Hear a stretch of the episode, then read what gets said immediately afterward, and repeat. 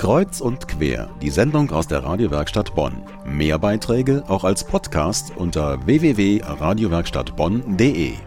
Ich kann die Bilder nicht mehr sehen, wird sich mancher denken, wenn er abends in den Nachrichten Bilder aus Afghanistan sieht. Seit vielen Jahren sind es immer ähnliche Bilder und es sind eben ganz selten gute Nachrichten dabei. Der Gast heute Abend bei Kreuz und Quer aus der Radiowerkstatt Bonn ist ein Mensch, der Afghanistan sehr, sehr gut kennt, weil er den größten Teil des Jahres dort verbringt. Guten Abend, Ibrahim Arifi. Guten Sie sind Abend. Filmemacher, Medienberater und als Entwicklungshelfer unterwegs im Land, beispielsweise aktiv für den Deutschen Entwicklungsdienst hier in Bonn, für die Deutsche Welle hier in Bonn. Wenn Sie als Filmemacher die Bilder, die Nachrichtenbilder über Afghanistan hier in Deutschland sehen, sind Sie einverstanden? Nein. Warum? Weil das ist alles ein versus nachgemachte Bilder oder ge gewählte Bilder. Und das habe ich schon lange Zeit auch mitgemacht als Kameramann. Und irgendwann habe ich gemerkt, dass falsche Bilder als wahre Bilder hier in Deutschland verkaufen. Was sind denn falsche Bilder in Ihren Augen?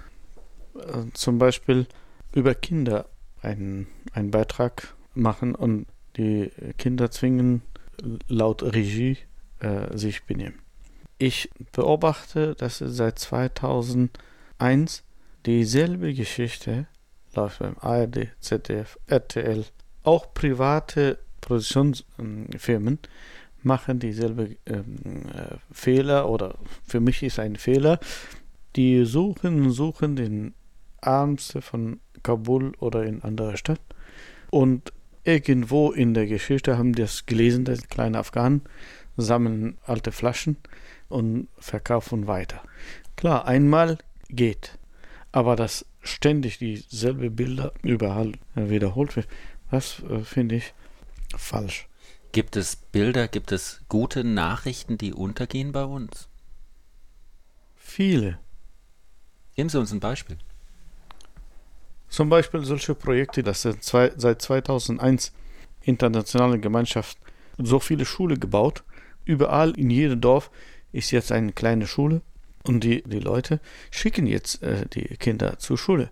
Also die Kinder, die Ausbildung, die Schule liegt Ihnen offenbar sehr am Herzen, aber als Medienberater und Entwicklungshelfer bei den Medien sind Sie vor allem bei afghanischen Radio- und Fernsehstationen unterwegs. Wie sieht da Ihre Arbeit aus? Es sah so aus, dass ich in der Woche drei Sendungen gehabt. Das sind feste Sendungen, je 30 Minuten lang und war gezielt an drei Volksgruppen. Für Frauen, Jugend und für diejenigen, die Behinderte. Wir waren mit äh, ungefähr zwölf äh, Redakteuren zusammen und äh, zwei Kameraleute und ein Cutter. Von A bis Z haben wir vorbereitet. Das heißt Drehbuch, dann Drehen, Interviews, Schnitt und Zen. Also es ging nicht darum, dass Sie persönlich als professioneller, ausgebildeter Filmemacher Afghanen mit dem Programm beglücken. Sie sollten Leute ausbilden, richtig? Ja, aber nebenbei haben wir auch drei Workshops gemacht. In den drei Workshops haben wir ungefähr 70 Leute ausgebildet in den Bereich Drehbuch, Kameraarbeit und Schnitt und Journalismus. Vorhin hatten wir von den vielen schlechten Nachrichten gesprochen, die so durch die Fernsehnachrichten flimmern.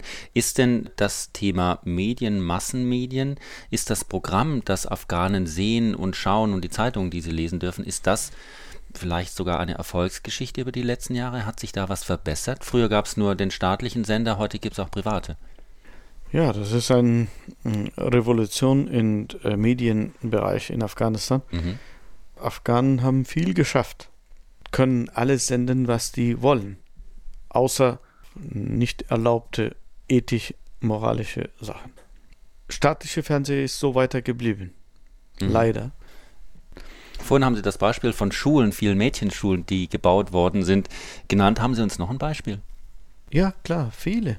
Deutsche Entwicklungsdienst hat äh, in Norden Afghanistan drei ganz neue und moderne Trainingscenter oder Ausbildung äh, Einrichtungen für junge Afghanen.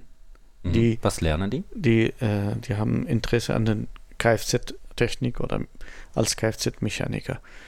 Das ist noch in der Anfangsphase und das sind sehr gute Beispiele, das sind moderne deutsche Standardeinrichtungen. Wenn Sie jetzt, Herr Arifi, so einen kleinen Geldsack zur Verfügung hätten, wofür würden Sie es ausgeben in Afghanistan, in Ihrem Land? Weiterhin das gleiche Projekt Mädchen, weil die Armen aller Ärmsten sind Frauen in Afghanistan. Ibrahim Arifi, vielen Dank, dass Sie im Studio waren als Entwicklungshelfer im Medienbereich, als Filmemacher, als Medienberater in Afghanistan. Vielen Dank. Danke.